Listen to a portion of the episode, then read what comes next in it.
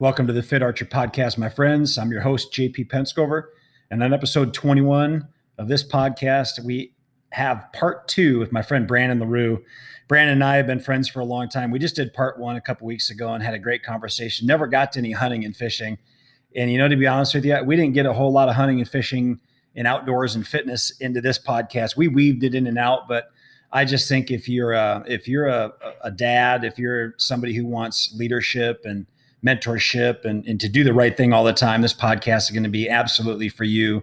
I know we call it the Fit Archer. We we throw some fitness in there, we throw some archery in there, some hunting in there. Brandon LaRue's family and our and our family, we've been friends for about 10 years. And we met up in Frisco, Colorado and rented a VRBO and stayed together and had about six, seven days of fishing and family and fellowship and all that kind of stuff. And we had an amazing time. So our podcast that we did here on part two was not with any fancy podcast equipment. We we pulled the computer out, the laptop out, a little camera, and we did a Zoom. And uh, we recorded the Zoom. I stripped the audio from the Zoom, and I'm loading it onto this podcast. Also loaded up onto the, the Fit Archer YouTube page, so you can see the beautiful setting that Brandon and I were set in, just out on a back deck in in the mountains of Colorado, having a great time. And uh, and now here I am just at my computer again, you know, recording an intro. So, man, I just, I, I, tell you what, I'm loving the conversations I get to have with people since I started doing this podcast, whether it's hunting, it's fitness, or it's just life and everything in between. I'm having a great time. So make sure you check out Brandon at Well Built Humans on Instagram and Facebook. Follow him. He is always laying down inspirational stuff. He's got a brand new book out, Lessons from Livia uh, and, and you'll see it, you'll hear about it on the podcast. You got to get the book and you got to read it. It is tremendous and will add unbelievable value to your life. It's, it's, you know, I've, I've gotten to live a lot of this with them and uh, it, it's really, really good. I want to, I want to thank Pneuma Productions, my good buddy Patrick Wright, for always helping me with any editing issue I have, any kind of podcast issue. He's toying with the idea adding video to his uh, productions of you know, helping people as best he can in the podcast world, podcasting videos, YouTube videos, whatever it may be.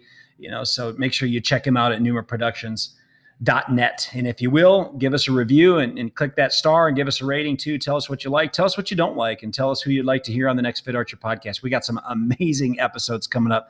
God bless you, everybody. We live in an crazy time in our world right now. But those that are going to win and those that are going to win big are those that just give their heart to the Lord and, and just and, and put all that trust over to Him and allow Him to direct your paths because it truly is about us loving Him and letting Him live through us so that we love other people even in this crazy time. God bless you. Enjoy the podcast.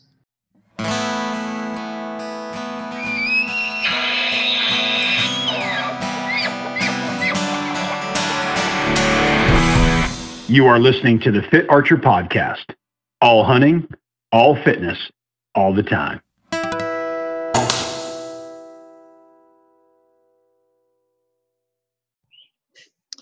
Well, we are recording.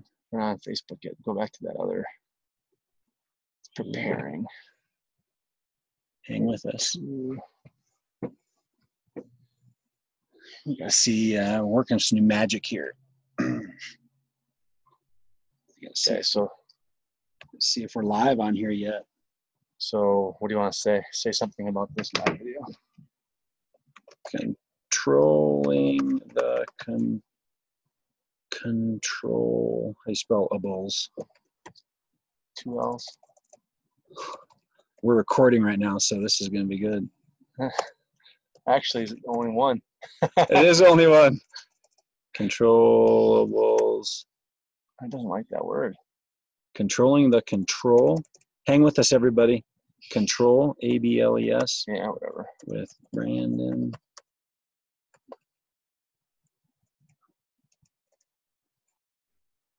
Brandon LaRue. We are going live. Add the title. What? No, go live. Wait, wait, wait. Reach more people by adding a title to live video. Click X. Hang with us, everybody. Type some. It's the same thing. Control. Control. Hang with us, everybody. This is going to be good. I promise. I don't think it, it's not streaming live yet. But we're recording we're recording on your Zoom. Yeah. Oh yeah. and it'll be on the. I still think there's two L's. It's controllable. I know. It doesn't matter. Okay, now what? We should be able to. Why is that not? Check that your stream is connected We're coming here, everybody. and all required information is mm-hmm. provided for going live. We connected? Yeah, we're connected. Full Wi-Fi. Um, We're going to be coming live here, so this is going to be a podcast, part two with Brandon LaRue via podcast, uh, Zoom, streaming live on Facebook. oh, I think this should be loaded to my YouTube and then be loaded to my podcast. I don't even know if we're still recording now, are we? redirecting.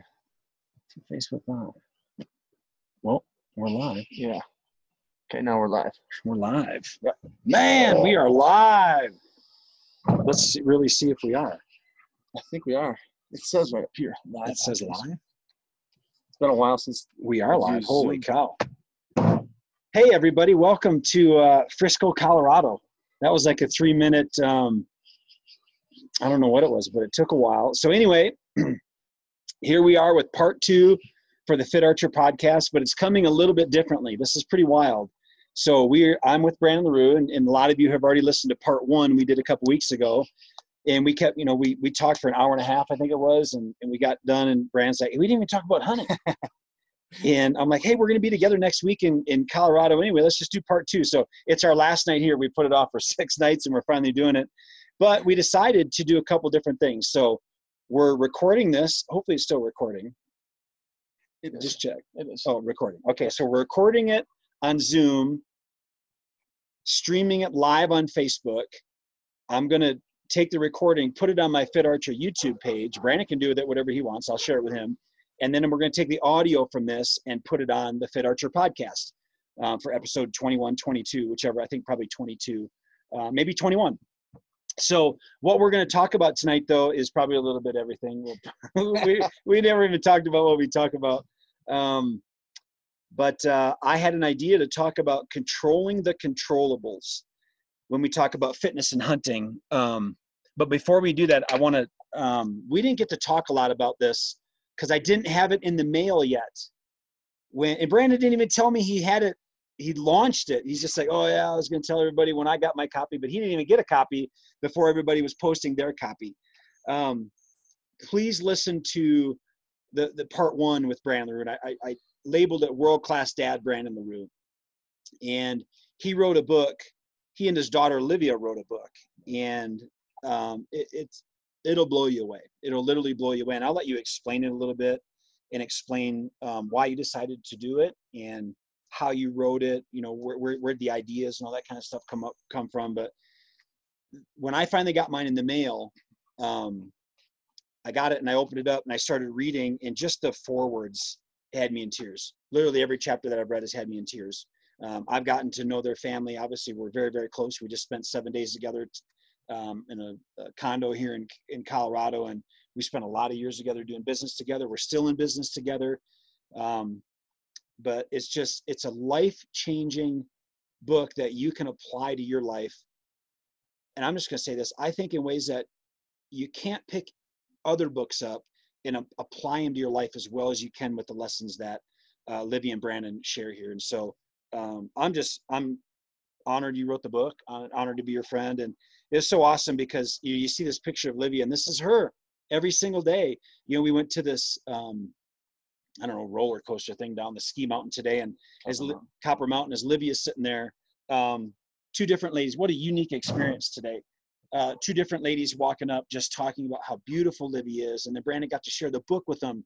Lady came back over with her phone. She's like, "I want to make sure I read the book," and and I want. I, I told Brandon, I'm like, I want to do my part to make sure everybody I know gets a copy of this, gets an extra copy of it, and you send it to your friends that you know need some help in, in any area of life or anything like that. But this book is a book that needs to be in the hands of every single person that you know. And so thanks for writing the book and, and maybe just talk a little bit about it. Yeah, well, uh, there's probably people on here that encouraged me to write it. So thank you for the encouragement. Um, I guess it all began when um, when Livia was born.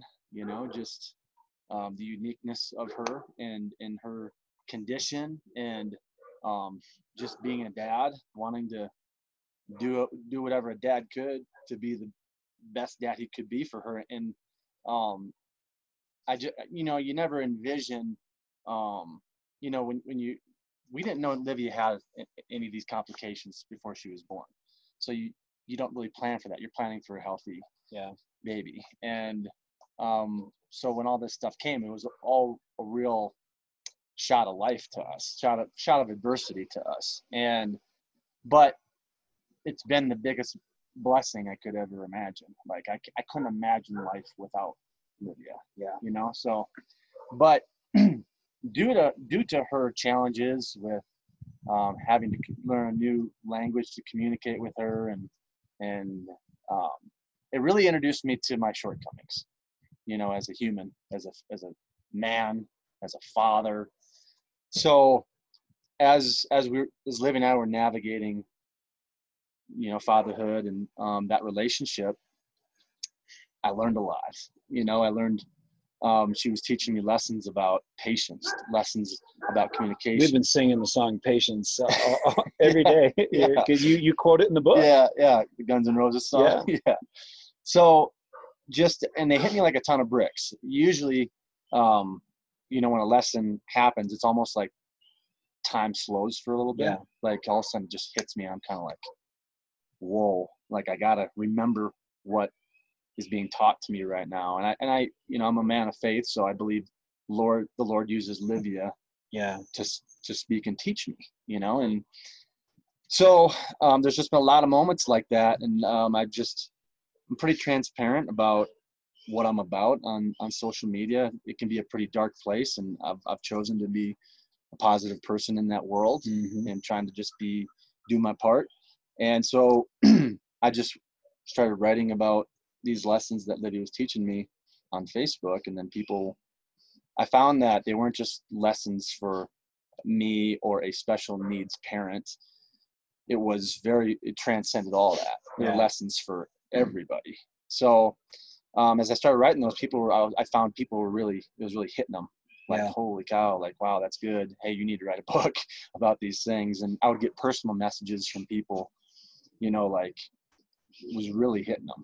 Mhm. so and then the encouragement came to write the book you know for for several years a couple years three four years.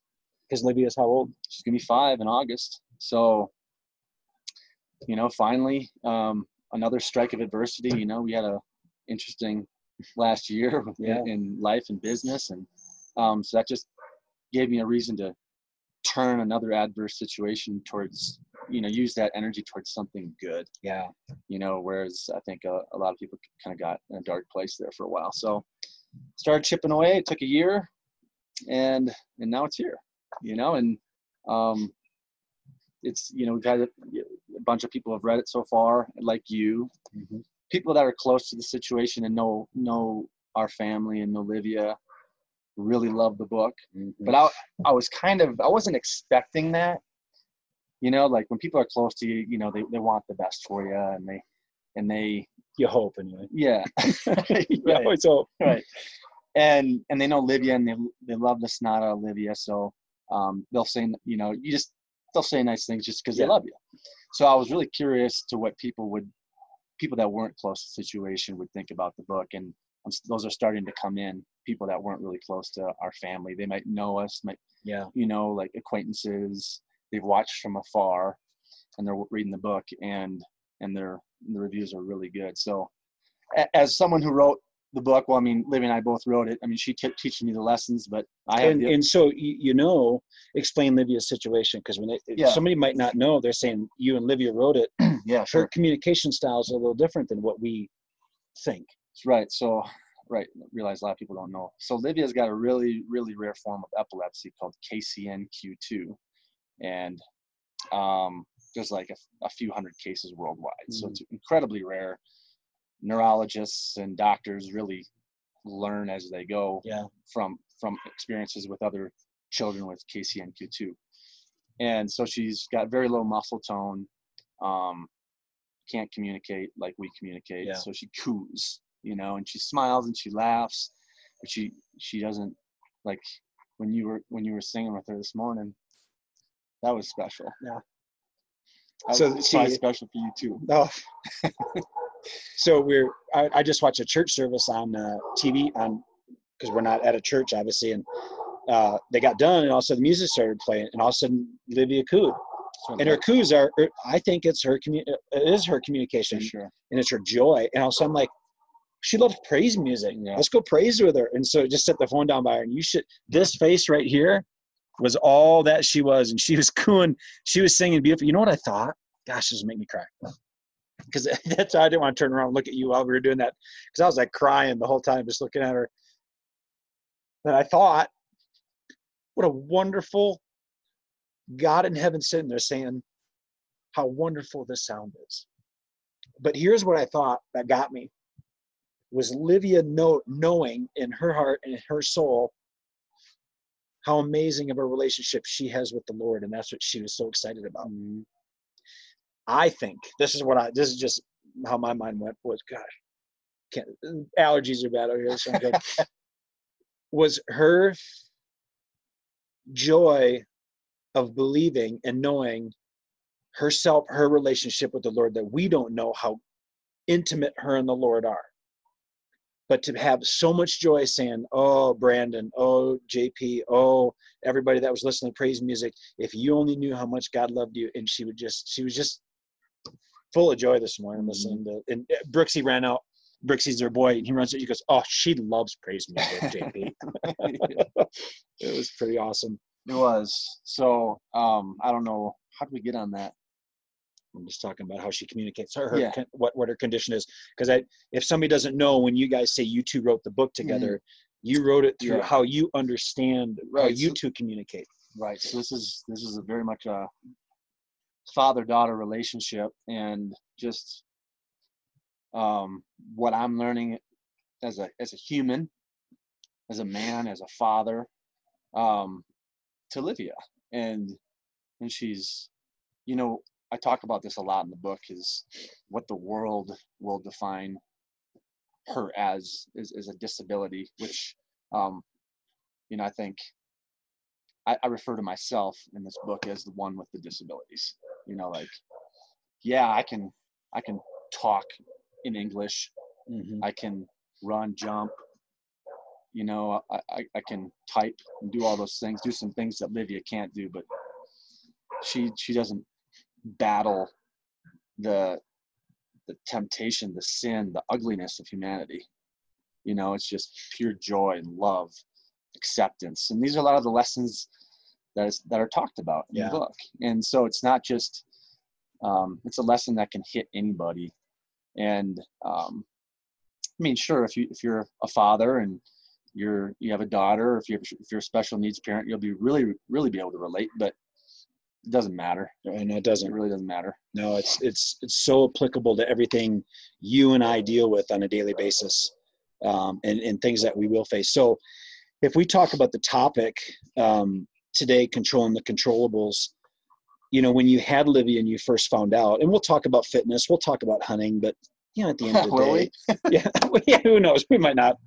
Um, when you when you find out you have a child that has something that's happened, like we talk about controlling the controllables. Here, I was hunting in Nevada, so this is she was born in August of 2015, and I was in Nevada hunting, and I remember coming out had a hunt of a lifetime. This is you know incredible world class bull, and I remember finally I was kind of communicating a little bit with my wife. I was just I think she, you were finding out as I was leaving. I think I just found out something wasn't quite right, and, I remember Angie kind of telling me it's you know, there's just something not right. And then I finally talked to you, and I remember you just like, "Hey, tell me about your elk." And I, I remember I was in I was in the Arizona, and I'm crying, and I'm like, "I don't want to talk about it, elk. Tell me about what's what's going on with your daughter. Like, how do you control emotions, fears, all that stuff in the middle of you're expecting a healthy child and she is healthy but i mean expecting a healthy child but then all of a sudden there's complications what do you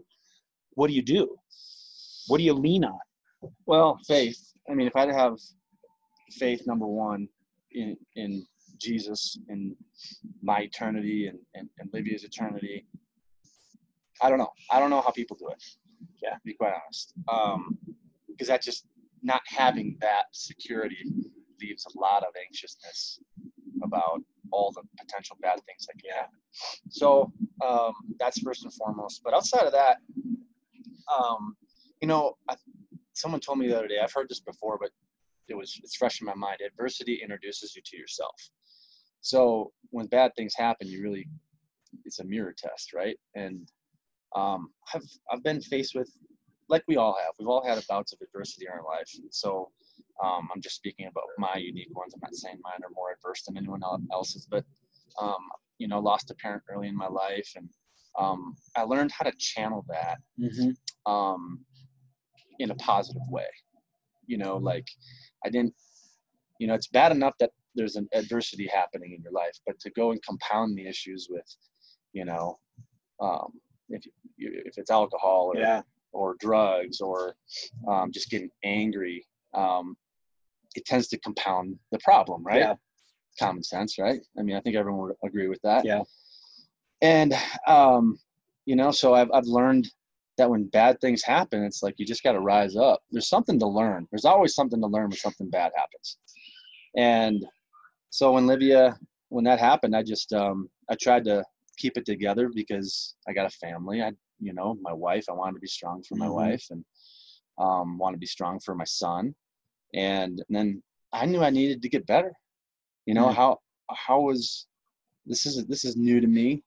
You know, being um, a father of not only a daughter. I haven't had a daughter before, but you know, then um, the special needs on top Yeah. of it. I knew I just needed to get better, and, and um, as a father, I need to get better as a human in order to take care of this daughter. Because I, I, I can, I can. I'm just being real. I can imagine. Talk about this quite a bit. There's two paths, really, right? You could be the person who really lets that get to you, and you and you use it in a negative way, and it could destroy a family Yeah. adversity like that. Yeah. Or you can rise up and be like, wow, what a gift. Man, I need to get better. It's living an inspired life, Yeah. you know? Um, so as far as controlling the controllables, it's just be, you know, what can I do to get better? I can't control um, the outcome with Livia. You know, I, I can't. What I can control is what I what I am to her as a father Mhm. how much I love her, how much I pray for her, uh, what I can do for my wife, what can I do for my family. Um, you know, writing this book is something I could Yeah. control. You know, Taking a negative. I don't want to say negative, but taking a hardship, adversity, and turning it into something Yeah, good. yeah. Imagine if everybody in our society today was doing that. yeah, We wouldn't have, we wouldn't have all the problems we have right now. right, right. I mean, so everyone is so offendable right now. I mean, what if we all just, you know, like just brushed it off? Yeah. like, hey, you know what? Let's learn from this and let's get better.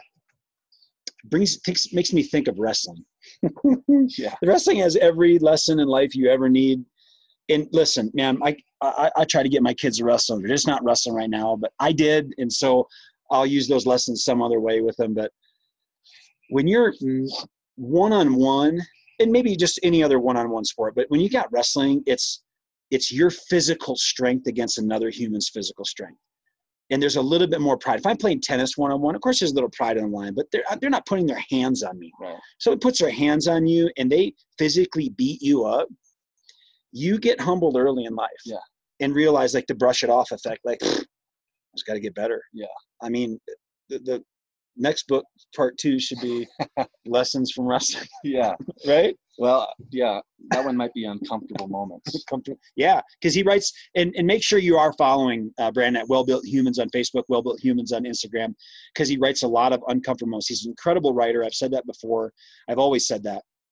Every time you've ever wrote a post, I'd read it. I'm like, gosh, you're a really good writer. You're like, you think so? I'm like, yeah, you're a phenomenal reader. Like, I don't, I scroll over a lot of people's. If I scroll and it's one paragraph, I'll, I'll scroll up. If it's two, most people I just, I'll just keep scrolling past it.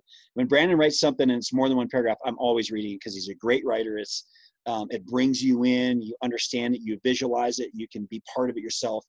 and a lot of uncomfortable. You just wrote either you rewrote that one or you just reshared one. You had an uncomfortable moment. I think when you got Oh. called up Yeah. uh, to be the quarterback, wasn't that Yeah, one you yeah. just shared again? Yeah. So those are really good. Um, more uncomfortable or controlling, more controllables. Um, I'm gonna go back to this again. Please get a book and write a review on it so others get a book. You never know whose life will be touched. I think they're sixteen dollars, Yeah. so you should be buying multiple copies and, and hand them out. Christmas is coming. Get them to some people for Christmas. Christmas is tw- December 25th again this year. If you, you realize that, well, maybe. Who knows if we're going to even get Christmas this year? There's some weird things going on in our society, but you know, uh, you and I had been part of a business. Um, business has been around for a long time, and one day we jumped on a phone call, and a business that you poured your heart and soul into, I poured my heart and soul into, gone, just like that, snap of a finger. Um, that can rock a lot of people you know maybe talk a little bit about that just how you spun that into we just talked about it again today a little bit like hey i'm busy but but it's good but you know when when you when your financial feet get chopped out from underneath you that's that's a that's Yeah. a tough place to be you know for me at 44 years old 45 i'm like man i just gave 18 years to this thing Uh-huh. and 18 years of all the energy I could give and like sold out, loyal like you, loyal to the bone. I'm a dog. like kick me, beat me, I don't care. I'm still by your side. But all of a sudden they took that bone away. Yeah, you know. yeah. Um, how did you control that situation? Well, I mean, the book came out of that. You know, like it was, it gave me a reason to not put that off any longer. Uh, but you know, I think, you know, I, I've just realized, you know, like this isn't. People have lost their jobs before. Yeah. People have been laid off before, and it's no different. Yeah. So I mean, after the, you know, I was bitter, you know, for a few days, but I let, you know, I kind of came to terms with, okay, well, this is what's happened. It's not changing. You can piss and moan about it all Yeah, you want. yeah. But that that's not productive. So, and I always felt like you know, um, there's an equipping in everything. I think it was what we went through was a tremendous experience um, in in growing your skills, really getting out of your comfort zone, um, understanding sales, understanding marketing, um, understanding leadership Yeah. understanding character development. Um, these are all skills that I needed to learn and fine tune, and, had 10 years paid experience Yeah. to do it. So, and I always felt like there was more. That like this wasn't that wasn't going to be the only thing Mhm. that you or I were ever going to do. Yeah. You know, uh, it left too much time on our hands. Yeah. Yeah. So I always felt like it was it was to to do something more. And so, you know, when when that's cut out from under you and you're forced to kind of recreate yourself, you, you know, um, I almost, you know, again after that short-term bitterness and Yeah. anger subsided, I was like, it, it's kind of invigorating to cr- create. Yeah. It is for me anyway. Yeah. Yeah. Like to I agree. create, like you know, Be so, productive. hmm So now I'm like, okay, well, I have these skills. What am I going to create? And and no offense to anyone watching this, uh, um, I would have gone to a nine to five. I'll do whatever I need to do to provide for my family. Yeah. All work is honorable work, as long as it's done to the Lord. In Yeah. my opinion. So it's just not how I'm wired. I didn't want to go back to a nine to five. I like. Um, You want to go back to that Pepsi truck or Coke truck? Which one Coca-Cola. driving? Coca-Cola. Yeah.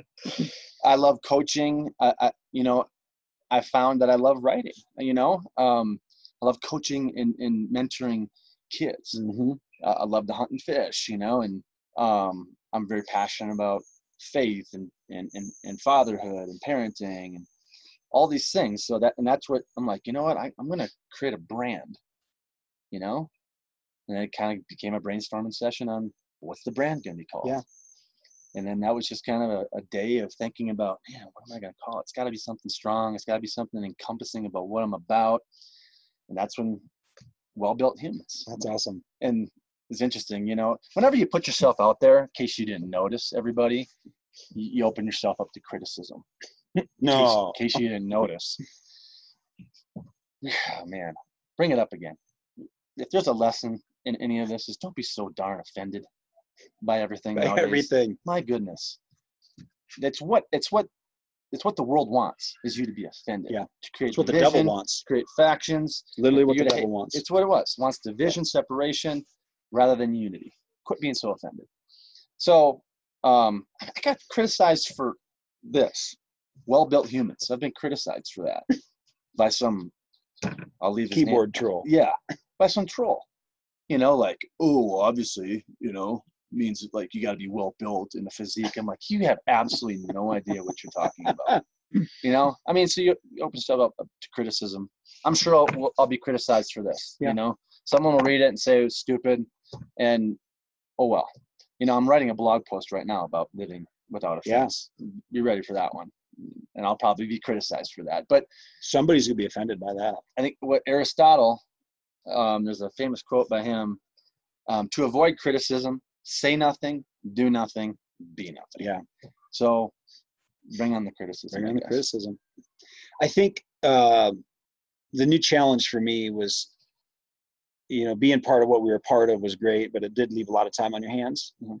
which was great. That's what we worked for. for sure. I mean, so I could be a father and be a husband and, and hunt and fish anywhere I want, whenever I want. I mean, those are nice.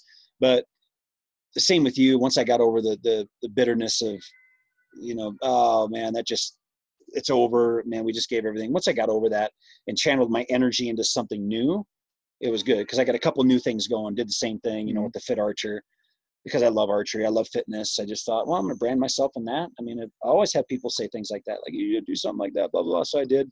I'll get criticized. I did have a couple people say, "Oh, can I do it if I'm a fat archer?" Oh, yeah, you do whatever you want. Don't be fat, just be fit. Yeah. Um, that'll offend somebody, but it just is what it is.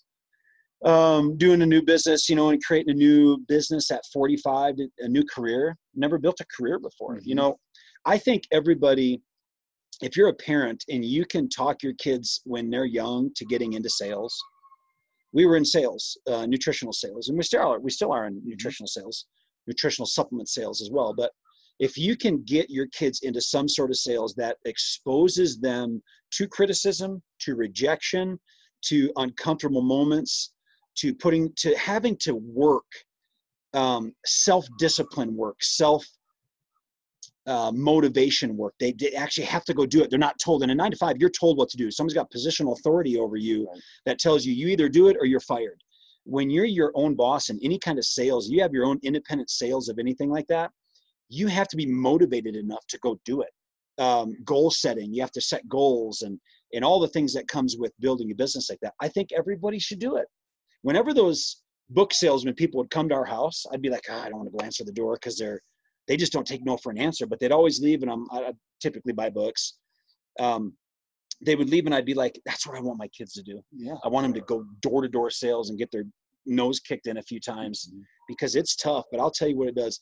The 18 years that I put in the other business set me up for success. Mhm. Just Oh, like yeah. what you said. I mean, I could take that, I could take that negative of not having anymore, turn it into a positive, and realize all the skills in life that I've been taught have worked really, really well to help me in my newest endeavor and in all endeavors, really, my Yeah. parenting and everything. Yeah. So um, I think it's, you know, like you said, controlling it just, I mean, look at the Bible. I mean, please look at the Bible and, and please just read and, and take the good parts, well, they're all good parts, but take the applicable parts for your life and apply them to your life. When, when, when Joshua's brothers cast him into the well and, and, and then sold him off to slavery. Well, he takes over, you know, he's, he's becoming, because he's, God has just got so much favor on his life, he puts him in charge of all the things. Um, and his brothers come because there's a famine in the land and, and Joshua's in charge of the food and everything. And he finally tells him, he goes, what you guys meant for evil, God meant for good. And if, if every time you face a challenge or adversity, if every time I do, I can stop and say, ah, God, you know, the, the devil may mean this for evil, but I know God has got something good in it. Even in the midst of what's going on right now, Yeah. there, I, I just looked at it. I, there was something that popped into my mind tonight. I can't remember, but I looked at it like there's a lot of division. We were, we literally got looked at kind of funny today. Yesterday, my wife and I and our kids two days ago went for a walk and we got shunned, literally shunned by a lady that had a mask on. We were outside. We didn't, we chose not to wear a mask. We're outside. Won't get into that whole thing. Um, and it could have easily got in an argument, but we just kept walking. And I'm like, man, there's going to be some good to come out of this. Maybe the I shouldn't say it, but I won't say it. But there's going to be some good that comes out of this. As much as I dislike it, there's evil in our world, and and it's being allowed to just seep into homes and media and Facebook and Instagram, and do something good and make light of a negative in your life. Take something that you can control your energy, your effort, your attitude, um, and, and put some good energy behind it and, and do something good in our society right now. I think that's the best we can do. Um, you want to talk a little hunting? You want to talk a little fishing? Sure. We did some fishing this week. Yeah, a lot. We did a lot of fishing. We did, yeah. Brandon was the winner. He caught all the fish. I did. I did. I, I I caught. caught two, yeah. I think maybe. I had more follow-ups on my little beetle spin today than I've ever had on any fishing, and I just couldn't land a fish. I Yeah. just couldn't do it. Well, so controlling the controllables in in fishing. Okay. So let me let me disclaimer. I am not an expert archer. I am not an expert fisherman. Um, I am a very average, persistent. Very persistent. so- something Sun can- falls in the river today. He's freezing. Brandon's like, just just cross the road and let's hit a couple more holes. I'm like, Brooksy's freezing back here. Your wife's gonna kill you. Brooksy, you mind if JP tries a couple more holes over on this? I'm like, let's just go home. He's persistent. He was trying to get me a fish. True story. Brooksy did fall in. He did. About up to here, ice cold, you know, mountain stream. Oh man. That was awesome. But yeah, so I guess, um, you know, I mean, I, I'm I'm I'm a savvy trout fisherman. Um, I really enjoy it. First of all, so that that helps with the persistence. I could go for hours not getting a bite, but Yeah. there's another hole, there's another bend in the river. You just never know. And and that's kind of the the beauty of hunting and fishing, and some of the lessons you can take away from from those two things as well, which I think every kid should hunt and fish too for those Yeah. reasons is learning patience and the discipline and then the, just understanding the percentages are usually pretty low Yeah. and you just got to have an optimistic attitude despite Learning failure. yeah so uh fishing this week yeah you know i would say um i'm a pretty decent at presenting some spinners in holes. I'm pretty good you know cast placement uh and and just persistent you know and that's that's what i do with- when it comes to trout fishing. I know some people will will uh the uh fly fishermen of the world will probably stick their nose up at me because i We got we got some looks at some fly by apparently when you're in fly fishing world, um We come in there, they're spinning tackles, casted spinners, and they're, you know, looking all graceful Oh. and dipping there. I think I told Joseph's story wrong because my mom commented. I think I told. What did I say? Keep going, but I think I told the story wrong. I apologize. Did you say Joshua or Joseph? Did you say, I think I said Joshua. Oh. Joseph's brother sold him in slavery. Yeah, yeah. Well, whatever. Read Uh, the story, then you'll get it. Yeah, yeah. So, yeah, we got some interesting looks from some fly fishermen. But I'm watching most of those fly fishermen. It's like they got a cane pole and they're just dipping it into the hole. I'm like, There was no finesse where we were no- today. no, there wasn't like people making week. these beautiful casts. No. the streams are too small, I think, for that type of fishing. Um, although my buddy John Dudica, who also is an author, um, wrote, wrote a couple good books, but he uh, used to live in Colorado. He used to fish the Blue River all the time, and he's the guy I asked for some Yeah. insider tips. And when I told him we were using spinning tackle, he goes, "Oh, barf," or something like that. like, oh, take it easy. There was some, but we fished three different rivers, right? Yeah, yeah we fished the Blue, The snake, Snake, ten mile. 10 mile. Well, and then the, I guess that is the Blue, the Green Oh, and then- River Reservoir. Yeah, and then two reservoirs. We fished the Green River Reservoir and then the Dillon Reservoir. Yep. The Green River, uh, we pulled up into. He's got the Sea Eagle, so I got to go in the Sea Eagle. You get to see it on, on Instagram stories and all that stuff. Finally got to take that out. Not supposed to launch from shore allegedly for trailered or motorized boats. Well, we were neither, so we were an inflatable electric. So we decided we could launch from shore. So we had quite an adventure launching from shore. But had a great time. You caught your first lake trout, Laker, Mm-hmm. First lake. nice one. Grayling. Great. so tell you a funny story. So I'm fishing with the beetle spin, and for those of you in the Midwest, you know the beetle spin is just the all around do everything. And Brand's got we're we're trying everything, and I'm like, I'm gonna throw a beetle spin on. I've been fishing. Well, he told me he goes try the beetle spin, so I'm throwing it, throwing it. He's like All-purpose lure. all pur- he goes I'm gonna throw the beetle spin on because I had one, I had two, Yeah, a couple of strikes. couple strikes, couple fish following it up. For those who don't know what that is, they followed it up, hit it a little bit, but I couldn't land them. And I told him like, you you throw a beetle spin on me. If you catch it, I'm gonna snap your pole in half.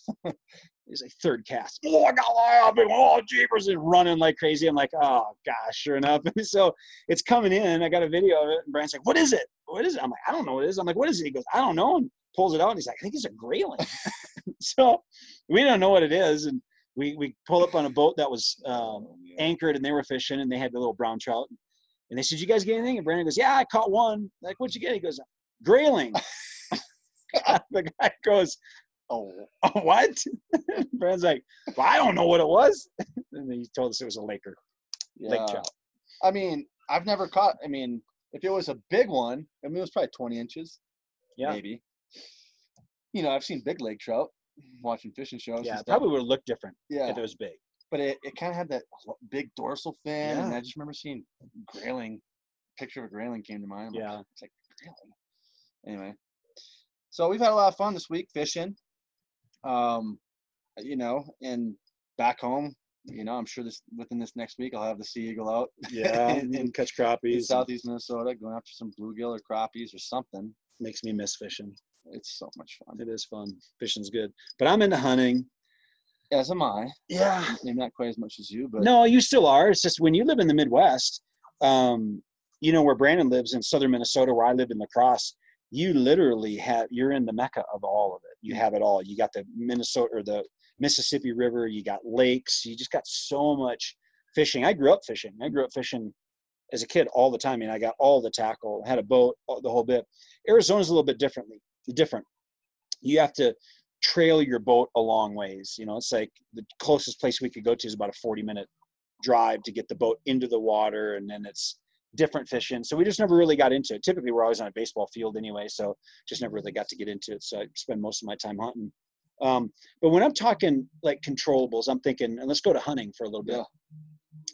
I was thinking about this today, and I'll, I'll talk about the fitness here in a minute. But uh, shooting, you know, archery, specifically archery, you know. But if you drew a gun tag, you know, if you live in the Midwest, shooting your gun isn't as big of a, a deal um, as it is because typically you're sighted in. You know, you just you're not shooting that far. But learning how to shoot and hunt the way that you hunt in Arizona or out, out west is quite a bit different. But specifically archery shooting all the time. When I think about controlling the controllables, I think about I want to do my part to eliminate every single thing that I possibly can that I can control. So I think about my shooting.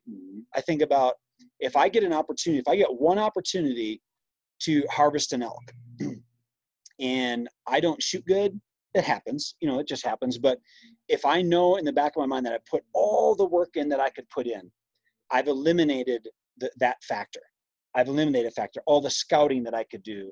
You know, when we went to Missouri a couple years ago, we could have, if we'd go back, I think we'd kill a lot of deer because now we could put more more scouting into it and all those different things. But um, there's just so much about hunting that you can do from a control all the controllables, how you eat, um, how you prepare in advance of your food, you know, training your body. Brandon will laugh when I say fasting because he doesn't like that word, but and we're it, like I'm not offended by it. He's not offended by it.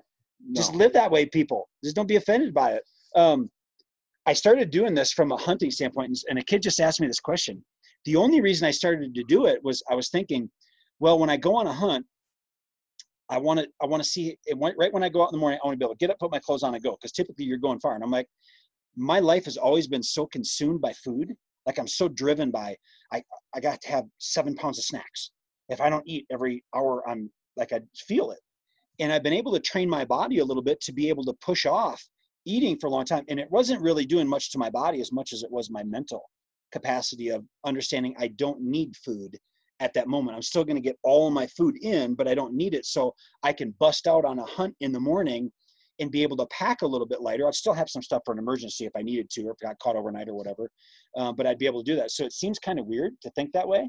But if you like hunting, or if you like fishing, or if you like whatever your hobby is, whatever things you can find that you can control that gives you a little bit more of an edge to have a little bit more success. It, it it's just to me, it's all the, in, in the preparation, all the fun stuff. I, I, I like to do that kind Mhm. of stuff. Yeah, and you know, there'll be a lot of people that might watch watch this that are Midwestern hunters versus Western hunters. Yeah. and it's different. It's a different type of hunt. You know, like people in the Midwest that go out on go out on a, a hunt out west for whether it's for a muley or an elk or whatever, oftentimes it's the first time in their life they've Yeah. ever been motivated enough to work out because they know they're going to get put through the meat grinder in, in the hiking and the backpacking and carrying all the gear and setting up camp and hauling the if they get you know if they tag out hauling the stuff back um, which is awesome to see that movement happening with outdoorsmen but it, it's happening in the western outdoorsmen i don't Yeah. think it's happening so much in the midwestern you know like where i live and i would love it because a lot of my friends are of that brand Yeah. and I would love to see them get healthier, more fit, eat better. You don't have to eat perfect, you know, work out more because all those things matter in those hunts too. Yeah, You know, do. like um those those guys that you know, a lot of people I worry about some people keeling over of a heart attack. Yeah. because doing drive hunting, you know, party hunting like they do. Um I'm just like, man, those are some you've probably done it before Oh you yeah. know some hard workouts you know or even just a guy killing a deer and having Shaking the camera. oh you know and, and having to drag it out you Yeah. know i mean it happens every year you watch it every year someone dies Yeah. heart attack Yep. so Well, uh, yeah, I think if somebody's not in shape, they may not know how much more enjoyable it can be when they are in Yeah. shape. R- really, I mean, just I've seen people that have used hunting as a catalyst to get in shape, and they're some of the most fit people in the world now Mhm. because they realized once they got there, the the amount of excess weight they were carrying was such a limiting factor of, especially, I mean, you can hunt where you hunt, it's big bluffs. Yeah. I can I can guarantee you there's there's guys or gals that have looked and said, "Ah, I would really love to fill my tag this year, but I'm not walking to the top of that bluff today. Mhm. It's just too hard. Instead of saying, I'm going to crush that bluff, Yeah. and I'm going to go down that valley, and then I'm, I'm going to have to haul one up and over, Yep. do it again. But when you when you put yourself through the meat grinder um, voluntarily every single day, all that stuff is easier. Mhm. All that stuff's easier. Yep, and, and the reality is longevity. You know, like, um, I'm, I want to be bow hunting when I'm in my 70s, Yeah. 80s, and I want to be able to climb a tree. I don't want, um, you know, I'm, I'm not against luxurious hunting. You know, people having these big red neck blinds and all that. Yeah. I mean, that's nice, especially when the elements are harsh. But there's still something. I don't know about you, but like for me, I there's something weirdly. Uh, intoxicating about being in the outdoors, in the elements, in the cold, freezing your butt off sometimes. Like it's part of the hunt. And when people are, you know, they got their heater, it's it's minus 10 and they're in their sweatshirt and they're and they're blind. Um, I get it. It's comfortable and you're able to sit there longer. Um, you, you're welcome to disagree with me. I get it, but there's something about it. Yeah. You know, you were talking you were talking about that moose hunt in Alberta, and you're like, man, it was awful. I've never been so cold in all my life. You thought you had nerve. Do you still have Yeah. any, do you still have any? no, it's it's healed up, but both years in a row, it's Yeah. happened. and and I asked if you'd do it again, you'd be like, I think I would. Yeah, because that looking back on it, there's just there's a lot of fond memories. In the moment, it can suck, you know, and, and you could tie that back into wrestling, you know, like that weird discipline of it sucks. It's hard Mhm. getting your butt kicked, the workouts, the managing your weight. But I look back on all of it and I'm like, I would do it over again and I would do it better. I would work harder and I'd be more Yeah. disciplined. But you can spin that into parenting. You can spin that into business. You can spin that into loving your wife when the emotions of the honeymoon is over. Yeah. And now you're just in family building phase and there's a lot of stress coming your way. Mhm. The grind. Yeah. So funny story. Um, I I got this moose hunt back in 2014. So I, the first year I was going to get to go was 2017. So I I bought this moose hunt. Had to wait a few years till they had an opening. Talked to my buddy into going with me. And when I was on the phone with the outfitter, his name's Cody, and tougher than, I mean, makes me feel like a wuss bag. These outfitters, and they're they're he's a bronc rider or a yeah steer wrestler. Like his forearms are this big, his hands are. Popeye. He always says things to me like, "Well, you CrossFit, you kill me at CrossFit." I'm like, I don't even want you putting your hands on me because you you kill me with one arm. Like, um, but I was talking to him over the phone as I'm getting ready for this hunt, and he said, "Well, no, I, I met you. I met him at this big show, and he goes, "Eh, physically you'll be fine, but he goes, it's the mental part you're gonna have to worry about." He had said a story of a he had a former military guy who spent his whole life in the military and was on the hunt. It was 25 miles back on horseback, so six hour ride on horseback. and then you're just back there camping. Grizzly country, cold, whole bit. They cook unbelievable. It's great accommodations, but he goes like I just couldn't take it mentally, just the grueling boringness of it. The guy ended up leaving. And he goes, so if you can handle the mental mental part of it, you'll be fine. So I'm like, oh boy, you know, here we go, a good challenge. Um, and I'm up for challenges, but you're I've invested a lot of money into this thing, like a lot of money. So I remember I started riding, controlling the controllables. I took horse riding lessons. My daughter has a horse, so I took horse riding lessons. Like I wanted my butt prepared, I wanted my legs prepared, I wanted my back prepared. I wanted to know how to handle the horse because you're on a horse and they're big animals. One hour into the horse ride on the six hour thing, my butt's killing me. I'm like, oh goodness, we got five more hours. I mean, just and you know, I tried to put the work into it. Well, I remember we get there and day three, the snow kicks in. First day for day riding in there was like this right here is beautiful. You're like, this, am I in heaven? Like it's just you looking at the Rocky Mountains is so amazingly beautiful. Told my wife this today. I'm like, people that don't hunt don't realize most hunters hunt, will also hunt because they just appreciate the mm. outdoors. I mean, we're where are we? We're in paradise right now. We'll talk about the trout, the trout little statement from your football coach. Oh yeah, I mean you you can share keep it so you share that. So anyway, we, we're riding up there, and all of a sudden the snow kicks in, and the guy I hunt with is six foot four. He's a big dude, and the snow is up to mid thigh on him, and it's cold. We tried to ride out to a different camp. We got stuck. We had to ride back to camp. Five days, miserable, miserable cold. I had nerve damage on my feet. My hands were soaked the whole time. I would ride the horse, and I had a down down jacket. So in a, in a rain jacket, a down jacket, a guy jacket, and a, and a rain jacket. And I would put my hand inside my jacket like this, one, and the other one under the saddle, so it had it got warm from the horse. And when that one would warm up, I'd do this because the other one. I just we rode rode for hours. We rode four hours one day. Had to turn around and come back the next four hours because we couldn't get out of the mountain. It was brutal. I remember almost snapping mentally. There's a story I could tell you. Well, my buddy kept saying this. He goes, "This ain't for the faint of heart, man. This ain't for the faint of heart." So neither of us killed a bull. We seen uh, one, two bulls er, the first couple days, and then nothing. And that was a seven-day hunt. We get done and we're riding out, and I remember he and I went. We were so dirty.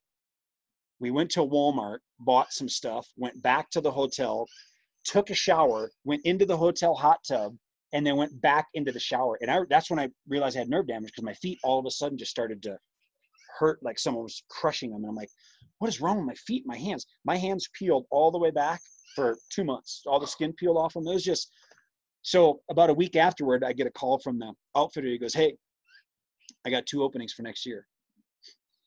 And I called my buddy up. I'm like, Hey, he goes, Yeah, I'll do it. like I didn't even have to tell him. And the outfitter goes, I'll give you three extra days for the same price, just to count for weather. We don't get weather like that. That's what he said. We don't usually get weather like that. So here we go. We're prepared to go again the next year. So now it's 2018. We're going. So a couple years ago, and I, I upgraded to a bigger boot and then waterproof gloves and a little bit another another layer. And I leave Arizona at 105 degrees. I land in Alberta. I drive, pick up my buddy. We drive to the hotel where we're going to take off from, 21 degrees and snowing. Coming down a hill, driving to where we're going to meet the outfitter, and there's a semi truck in front of us sliding like this with a van in front of them. We're going down. We had, I mean, it was just, I put every stitch of clothing I had on for the six hour horse ride there and froze. 10 straight days. On day five, I shot my bull. On day nine, my buddy shot his bull. And every day I got sick. Uh, one, I couldn't even go with my buddy on day seven. I got caught a terrible cold. Not terrible. I could have went hunting, but I didn't want to be coughing. You know, I didn't want to scream. So I just sat in camp one day all by myself. It was crazy. Grizzly bears, you know, I'm sitting in camp like, I don't, I'm not used to this. Food left in the one tent. You know, I go out and eat it where we leave and I mean we're like ah man we both got bulls the same for the faint this this hunt is not for the because moose hunting is really boring it sucks it really doesn't until that moment of getting to shoot it but like you said when you look back on it well on day one we saw this ginormous bull and I got to 147 yards or 127 yards something like that too far to shoot on the day I shot my bull this giant one pushed my bull off one week after we left a gun hunter killed us like 65 inches unbelievable. A female. One? It was the same one, same camp. Ginormous bull. And I remember calling my buddy and I'm like, man, that sucked. It was fun. And I said to him, I'm like, hey, and I didn't even have to get out. He goes, yep, I'd do it again. He goes, why don't you call him and find out when he's got another two openings? but it's one of those things, you know, as as outdoorsmen, you you kind of but but- here but controlling the controllables. Being in shape, have eaten good, have trained hard, have put yourself through a mental grind, whether it's in the gym, on a wrestling mat, jujitsu mat, whatever it is, to be able to challenge yourself mentally. Physically, we're going to make it. I mean, most everything we ever do physically, we're going to make it. But this is where we Mhm. always end up stopping is in the mental game, whether it's business, families that quit on each other. Mentally, they're just, they, they check out. Mhm. Um, sports, training, hunting, fishing. It's just the mental, man, this thing right here is so stinking strong. So we got to train it and uh, you can control it. I mean, there's, there's ways to control it. I'm, I'm a big guy in, and I want to build my own cold tub. I think cold therapy is incredible because it sucks so bad. You know, if there's something in your life that you have that sucks so bad, but you know the end result of it is good, why are you not doing it? That's the reality because it's just going to make you a better person. Right. I mean, and you've heard it before. Anything worth doing should be hard. Yeah. So seek out hard things to do. You know, what's the point of doing easy? What's the point of being complacent and, not doing anything at all? Because you know what my son told me today? What? The number one purchased item of all time in America? PlayStation. PlayStation. And and this is, you know, we could transfer to talking about about kids because we I get to have the privilege of coaching a lot of them right now, and I look forward to doing that for a long time. And it's it's gaming is a big Mhm. issue, um, and the mental component, the, the the quitability is very high, and maybe it always has been. I, I don't know. You know, everyone each generation looks back on the next generation and goes, ah, bunch of pansies, right? But um, it's interesting. The uh, but that's that's the one thing um, Coach Shariah and, and I do do at his gym at five seven, and I, and online and all these other aspects for coaching kids is the mental aspect. Yeah. I mean the physical stuff, um, because you know you talk about a, a high level athlete like he played at the highest level. I played at kind of a high level. Yeah. But I've coached at a very high level, and when when all the athletic qualities become because at every level there's like everyone's pretty well pretty athletic. Mm-hmm. They're all pretty good. They can you know if it's baseball they can throw they can hit they can field Yeah. they're all pretty good. If it's hockey, like Araya, you know, they can all skate pretty well. They all probably have pretty good stick handling skills, all pretty tough. You know, name any sport. As as the as the athleticism, you know, rises, they're all pretty equal. Yeah. Football, there's a lot of four four guys. There's Yeah. a lot of really fast guys, but there's a lot of them. Yeah. What separates them then? It's it's the mental. Yeah. It's it's it's the confidence. It's the, it's it's having some swagger. It's having the ability to forget bad things that happen. Having a short term memory. It's it's um it's playing it's playing a, a sport with confidence and having fun, and and and tuning out negative negativity and criticism that you're gonna experience. You know, that's the stuff that I wish I would have known. Yeah. Don't you? Huh. I mean, I wish I could have. Nobody ever talked about mental No, ever grown up. no. And there's other things that athletic qualities that I was never taught either. But if there's one thing, it would have been that, and it would have been about, um, and it would have been about other things like surrounding myself with the right people Yeah. and not falling into peer pressure and Yeah. um, not exposing myself to those negative influences that really, you know, stole away some some good things that could have happened. probably Which is for applicable for a young athlete. It's applicable for you as a father and, Oh. and a dad. Yep. Right? Because what what does the Bible say? Don't good character, bad character can corrupt a good person. Yes. Bad people corrupt good character. And you can find and it, it, it can happen quickly. You know, you can Yeah. And subtly. Yep.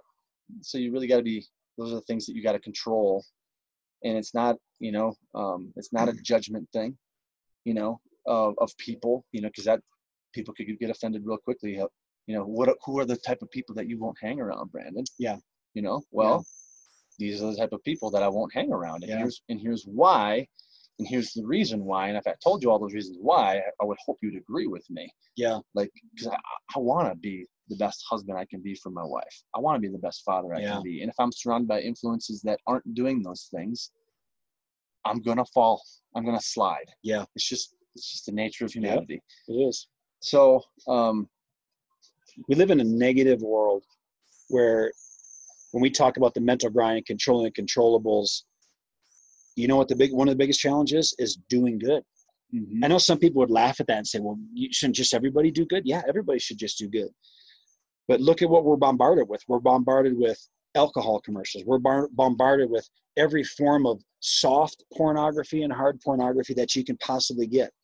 Whether it's a click of a, a button on your phone or wherever. I mean, we're bombarded with as much negative to pull you down stuff as we can possibly get. It's harder to be good than it is to just be complacent and say, I'm throwing the towel. What the heck? Let me just let the belly go, let the boobs drop, Yep. let you know whatever be whatever. I'm just going to go hang with the boys because guess what's hard? I got to come home and I got to give energy to my wife and I got to give energy to my kids. Mhm. Yeah, that's why I think hobbies that challenge you are necessary. Yes. And I don't mean, man, somebody's going to get mad at this one. They are, but I don't mean just these. I'll get the guys together and go golfing and get some beers. Right. you know having fun hobbies and stuff like that is great but i'm talking about hobbies that challenge you that you can look out. Who were we just listening to that was talking oh we were listening to that guy from uh, remember the titans? You were listening to him last night he was talking about he lost all that weight and he kept Oh, saying yeah, yeah, the, have a new goal and then a new goal and Yeah. then a new goal. He's the big lineman that was yeah really really great great. So having a, a hobby that is you always have to set another goal in order to be a little bit better at. Mhm. Uh, hunting for me is that. Fitness to me is that. I use hunting as a here, here's here's my life. I have hunting and my fitness uh, hunting drives is the goal and fitness is what is the goals i set to get me better to be a better hunter. I know that sounds weird to No. people that don't hunt. Um, like right now i'm on a big kick of every night when I get home, well, when we get home, I didn't bring my pack because we ran out of room, but I'll, I'll have a heavy pack and I walk a mile and a half every night with barefoot in my boots to tighten, toughen up my soft, my hot spots on my feet. And then on Saturdays, I do a long one. I'll add a little bit of weight and I just have a, I take the day I'm going hunting and I work backwards. I want to be able to at least a week in advance have been hiking for a week straight with 80 pounds all week and then one one long one. So it, I, I work backwards. So where I'm at right now is I'm at about 45 pounds. When I get home, I'll be at 50 pounds. I'll, I'll walk a week every night, and then during Saturdays, I'd walk my long one. That's in conjunction with my my workouts. I do my workouts, Right. um, and I do that because when I go to Utah and I go to Wyoming and wherever in Arizona, I don't want to look at that mountain. This is my controllables. I don't want to look at that mountain over there and be like, the elk are bugling over there, but man, I'm just so tired right now. I want all of that to be a negative. It doesn't even cross my mind like I don't have the energy and the strength to get there. And and so you have to have those hobbies that do it, and that's how we remain pro- progressive in a good way. Progressive in I'm working on being a better husband, a better Christian man. We should have goals in our Christianity. yeah, it transcends, you know, we keep talking, we keep bouncing back and forth, but I think it's good Yeah. between hunting and, and being a good human um, because they're just analogies for, for, Yeah. for the other things. Yep. You know, um, you're talking about your, your hobbies and your extracurriculars that force you to become better, but it's the same thing. You know, I think we've already said it, but you know, when it comes to being a good husband, a good coach, a, good person in the community, um, you just got to learn to. I don't know where I'm going with that. Just got to be good. Just got to be good. Fight And the fight the bad. here's where I was gonna. I had a thought earlier that I wanted to come back to. Is it's one thing to say good. It's one thing to make a post that's good. Yeah. I think there's. I think there's a lot of people caught up, in, you know, in making a statement. They got to make a statement about a, a certain issue in our in our culture. Mm-hmm. but that's for most people that's where it stays is they they talk about it but are you are, are you about it Yeah. you know i've always said um you know if you can walk the walk it's awesome if you walk the walk but if you can talk the talk and walk the walk okay now you have the you have the ability to inspire. You have the ability mm-hmm. to influence people. Because if you're just doing good and you're and you're keeping to yourself there's nothing wrong with that. In fact that's excellent right? Yeah. but if you if you talk about those things you have the ability to maybe influence someone else to do the same thing. Yeah. so it has an it has a multiplier to it Yeah. is, is how i think of that. But you know there's a lot of people you know saying good things in a land that really doesn't even exist social media. Yeah. Right Yeah. it's it's it's this world that we don't even live in but we live in i think we all know what i'm saying But when it comes to actual real life, are you about that, or you just talk about it to make yourself look good on social media? The highlight reel. Right. So do good. You had said something about where we had said, you know, just surround yourself with good people, whether you're a young athlete, you know, be the leader that others want to surround themselves with. And then, you know, surround yourself with the other good, high character leaders and and break the mold in young youth sports. I'm going somewhere with this. Break the mold in young youth sports that um, of the partying and the chasing girls. And, and I know it's I know it's it just is always going to be there, but you want to go to the next level. I think as a as a young athlete, female or male, um, those are those are things that you got to overcome. But we've had the privilege in our last endeavor to have surrounded ourselves with people that walk the walk and talk the talk. Mm-hmm. And I think when you do that, what happens is it's either you kind of grow or you go. Mm-hmm. And we've always used that line back in an old business that we had, and you can use it anything in your life, but grow or go, meaning when people come into a culture that is that doesn't Brandon is excellent with this, where he's gonna he'll he'll challenge me with some words like you really do that. Like he doesn't just let me be me and if he sees me slip, he's not just gonna let me slip.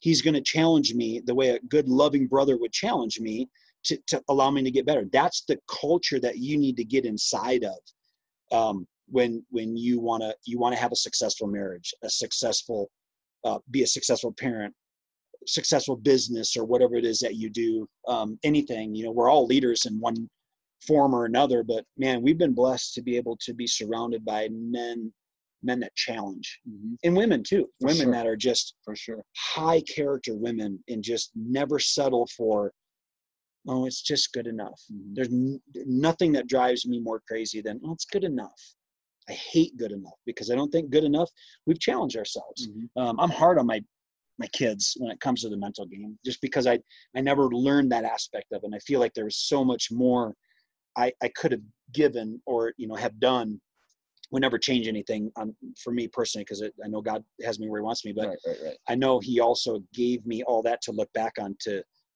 my kids. And I'm, I'm so proud of them. I told my wife today, I'm like, we have such good kids. I, you do too. You have such awesome kids learning great lessons. Um, and I know it's, you know, sometimes we feel as parents like, oh man, it's not kicking it. It's not kicking. I remember there was a baseball term. I'll just, just give this analogy, then I'll kind of, I'll wrap up. But um, my son was pitching and he just, just like he wasn't giving it everything. Like he didn't care and he came off. He's like, I feel like I got something stuck in my throat. And I'm like, well, take a drink. Like I'm coaching him. You know, I'm one of those coaches. I'm like, but you just got to push through it. And I'm trying to give him this big, you know, speech and push through it. And he's like, I'm like, well, take a drink. I don't even mean you got something stuck in your throat. Look, there's nothing in there. Just keep going. Let's go. And he's pitching and he gave up a couple runs. I was hard on him. Get home the next day. He couldn't even get out of bed. Goes get test, tested positive for bronchitis, strep throat. He played all seven innings, pitched like five of them was running bases and he'd get done. He's like, oh, I can't breathe. You know, stole the base, gets in, I can't breathe. I told him, I'm like, man, you're so much tougher than I give you credit for, buddy. And I just, I felt so bad. But, you know, I'm only saying that because I'm like, I, I want my kids to know that mental aspect because I tell them all the time, if you don't have it, you walk out into this world and it will eat you up and spit you out Mhm. because somebody that's wearing a mask, if you choose not to wear one, is going to think you're the devil. Yeah, it just is what it is. And we've seen some crazy looks. You know, we we're in a beautiful place right now, but there's just some crazy stuff going on. And mentally, you got to be able to keep it together and plow forward and, and know that you're you're you're working to do good every single day and fighting against the negative, fighting against the bad, fighting against the good enough qualities that are so easy to fall into. Yeah. So control what you can control, right? So um, comment in this in this Facebook Live. I mean, we can't see. Maybe there's a way to show comments in here, but um, I would encourage you. What are some things you can control? I mean, be, uh, you know, it might be outside your comfort zone to even participate in in the conversation here. But maybe maybe in the comments below, like, what are some things that you can control to be a better version of you, to be a better mother, father, to be a better um, spouse, to be more active in your community, to be a, if you're a coach, to be a better coach, to be better in your health and fitness. What are some things you can control? And if you start writing these things down, you can control a lot of them. And you start hanging around people that, um, you know, just use health and fitness as a as an example, you start hanging around people who are more fit and healthier. Why do you think I hang around this dude? I mean, there's a lot of reasons I hang around. I, lo- I love him, but um, he's 44, five, five, 45, and he whoops me in every workout we ever do, and it it ticks me off a little bit. you know, oh, something just flew out of my mouth. Um, I'm 37, and but that's just a good example of hanging around people like in my circle, my smaller circle. You know, you know, people think that I'm I'm, I'm the fit guy, and, I, and I'm and I'm like, I don't really think I'm the fit guy because I hang around people who are way more fit than me. You know, um, but that challenges me to get better. So I would encourage you to do that in your life, wherever the area is you want to grow. Seek out wisdom. Seek out people who have it going on, so to speak, in that area of life that you want to grow, and put yourself around them, and start learning in the habits that they do, and you'll start controlling the things that you can control to get better in Right. that area of life you're looking to get better at. That's perfect. And one thing you can control is you can get, on Amazon and buy that book. Um, you can control that, and I, pr- I promise you, it'll be great. Um, and right now, what we can control is being good husbands because I think our wives keep looking out the windows as they're getting packed up because we're leave, all leaving at 5 a.m. tomorrow. I think they keep looking out like, are they really still doing a podcast? Of, However, however, I was thinking about this. I was, I was probably rational. so our here's what they said to us last night. They're like, we were going to go to this Copper Mountain uh, downhill thing. They're like, well, we better go in the morning, and then when we get back in the afternoon, if you guys want to go fishing, we'll go ahead and get everything packed up. And Fran sent me goes, we're like, he's like, that's, I'll take that. I'll take that uh, deal. that's a pretty good deal. So we get back, we're sitting down. It looked like it was going to rain. Brand goes, you want to go fishing? I'm like, not much of a trout fisherman, but I'm like, either that or we got to stay here. We got to back up and do laundry. And we looked at our wives wanted us to go and do that. They wanted the kids out, yes. and so we took the kids out and and then did some fishing. And in our defense, and it might be rationalizing, we will be driving probably, I'll probably drive all 14, 15 Oh, yeah, hours yeah. home. So But she made good lunches. I got I got sandwiches. I said, babe, are you making a turkey sandwich? She goes, yeah, for the ride. I'm like. Could I have a peanut butter and jelly? She goes, "You will make what I make. You will eat what I make." I'm like, "I know, totally. I love turkey. Love Yeah. turkey cheese. love it." yeah, So I, everybody, I'm so they're they're looking. Yeah, yeah, we're almost done. We got a couple more hours here. um, hey, just appreciate y'all listening, and uh, thanks for hanging out. yeah, thanks for hanging out with us. And make sure you do follow Brandon on Well Built Humans. You're gonna get inspired. And the Fit Archer. Fit Archer. I'm not. I'm, I'm JP Penscover on Instagram. I don't even have the Fit Archer. Fit Archer, and I, I don't think I'm the Fit Archer. I, I had somebody ask me, "What? What are you, the Fit Archer? Like, you think you're the fittest archer?" I'm like, "No, goodness, it was just, it was a, it was a competition we did indoors. We do an indoor Fit Archer challenge indoors, and it was a great catchy line, and it has a great catchy logo. Oh, you don't have to explain it, man. You are a Fit Archer. And, I- and I'm trying to, to be a fit archer. I want to be the fittest archer possible, but there's some other people out there that are, can. Here's what I learned. I'll, I'll tell you something. yeah, I'll keep talking. Someone asked me um, about a certain influencer, and if I said the name, you'd all know it. And and I think I think the guy's incredible. I think the individual is an incredible human being. Um, influences million people, just hit million followers. Cameron Hanes just hit a million followers. I think it's I think it's incredible. He's influenced. It, it's funny to me because I watch like I always joke, like I don't think people work out unless they're gonna tag him now because everybody did, did- they do a run, they tag him, and then he reshares it, you know. And I know people like that recognition. But I had one person that asked me like, "Well, you, you think you could beat him in a CrossFit workout?" And I'm like, "He doesn't CrossFit, so yeah. here's the thing: I could probably could. beat him in a CrossFit workout. But here, but listen, but here's what I here's here's what happened in my mind. But he would finish the workout. But he runs a marathon a day, every day. I can't do one marathon. I mean, I could do one marathon probably, but so I told myself, I'm like, I'm going to start running because it's the mental challenge. Because I've got the hard, intense CrossFit, kettlebell, love kettlebells, love CrossFit, all those intense, high intensity workouts. I've got that discipline down. I've been doing that for years. That's not like a, it's not like it's, "Ah, I gotta go work out today. It's just at some point we're like, okay, we're done eating. You work out, you work out. Right, let's go do workout. Brandon was up at 5 a.m. coaching this morning, doing, you know, doing a coaching workout. Like got that down. So I thought to myself, I'm like, I do need to add a different element of fitness, not because I need to get even more fit, although I want to get more fit, because mentally at about mile three, I'm done. And that's a mental grind to me. Somebody that can run seven, eight, nine, ten miles, that's I- salute you. Like Yeah. I, I get to about mile three, I'm like, this I I hate it. I'd just rather go swing a kettlebell for an hour instead of run for an hour. Yeah. Um, So, so and, I get I get caught up in the physiology of like, well, what's what's the best bang for your buck? Yeah. Physiologically, you know. But you know, but you know, maybe there's a lesson we can all take away from that too. JP is like that for humanity. Some people are going to be better and have differing views on things, and yet we can all agree to disagree and still love and respect one another, oh, absolutely. right? Yeah, and I mean, like he as an influencer always says, I don't care what you do, just do something. Mm-hmm. You don't have to do what I do. This is just what works for me.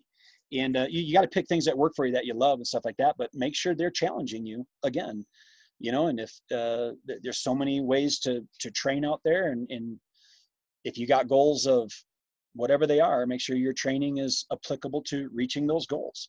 You know, if it's mountain hunting, then obviously you're going to probably want to put some road work in. My grandpa said this when we were young. My grandpa probably never lifted a weight in his life, but he was the most incredible human being. I had two amazing grandpas. I mean, I was so blessed to have two of the most amazing grandpas anyone could ever have. And it was wrestling.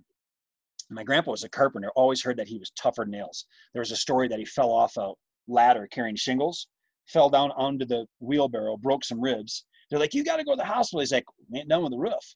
Threw the shingles back up, up the roof he went. Hauled shingles all day long, broken ribs. Finally went to the hospital. Whatever. But I remember my brother would have been a senior. No, he'd been probably a sophomore or a junior. So I'd have been like a, a, a freshman. I was two years behind my brother. And I got beat at something, uh, one of the wrestling tournaments or whatever like that. And my grandpa said to me, We're sitting here, always sat at this little bar in his house. It wasn't a drinking bar, but just this little island. And he always had a Pepsi with a glass of ice. That's a, like if I was going to have something to reminisce, it'd be a Pepsi and a glass of ice. I'd reminisce about my grandpa. And he said to me, he goes, You know, it wouldn't hurt you to put a little road work in, buddy. And I'm like, what do you mean? He goes, little road work, go running. that was my grandpa. Yeah. I was a freshman in high school and I never forgot that. So then my parents owned a tanning salon and we lived three miles out of town. So every night we would tan at 9.30. So we would run at nine o'clock. We'd run in, we'd tan, jog in three miles, always finish it with a sprint. And then my parents would drive us home. We're the tannest ones and are always in wrestling and know, we had great conditioning. I think my old man, because my old man was coaching, and you guys would all- you guys would go to the Winona Invite back in the day, Mhm. and La Crescent and Boston, whatever. Yeah. don't. But he, when I first, you know, um, we started doing business together, and Yeah. then you know started hanging out. He goes, I know that guy, and I know his coach, and I remember him. He was he was he was muscular and he was tan. Yeah. It's because my, my mom and my stepdad owned a tanning salon. Oh. Yeah, so. I'd always put the little and Angie tan there, my You- wife tan there. We all we jog in and tan. I mean everybody else. You were that guy. So we stand there and hold our medals. Everybody'd be just pale, and there I would just copper tone. We can end on that, huh? Yes. Thanks, man. I Hey. appreciate you, and I love you, brother. Love you too, man. Yeah. Hey, love you guys. God bless you. It's a good time to pray for our country. It's a good time to pray for all of our leaders, no matter you like them or you don't like Right, them. They right. need our prayers, and uh, our country needs our prayers because it's in a fight, and uh, we're going to win it. The good Lord is going to win it. There is no doubt. What is meant being meant for evil, He will use for good. Always does. God bless you. I don't know how to stop this. Mm.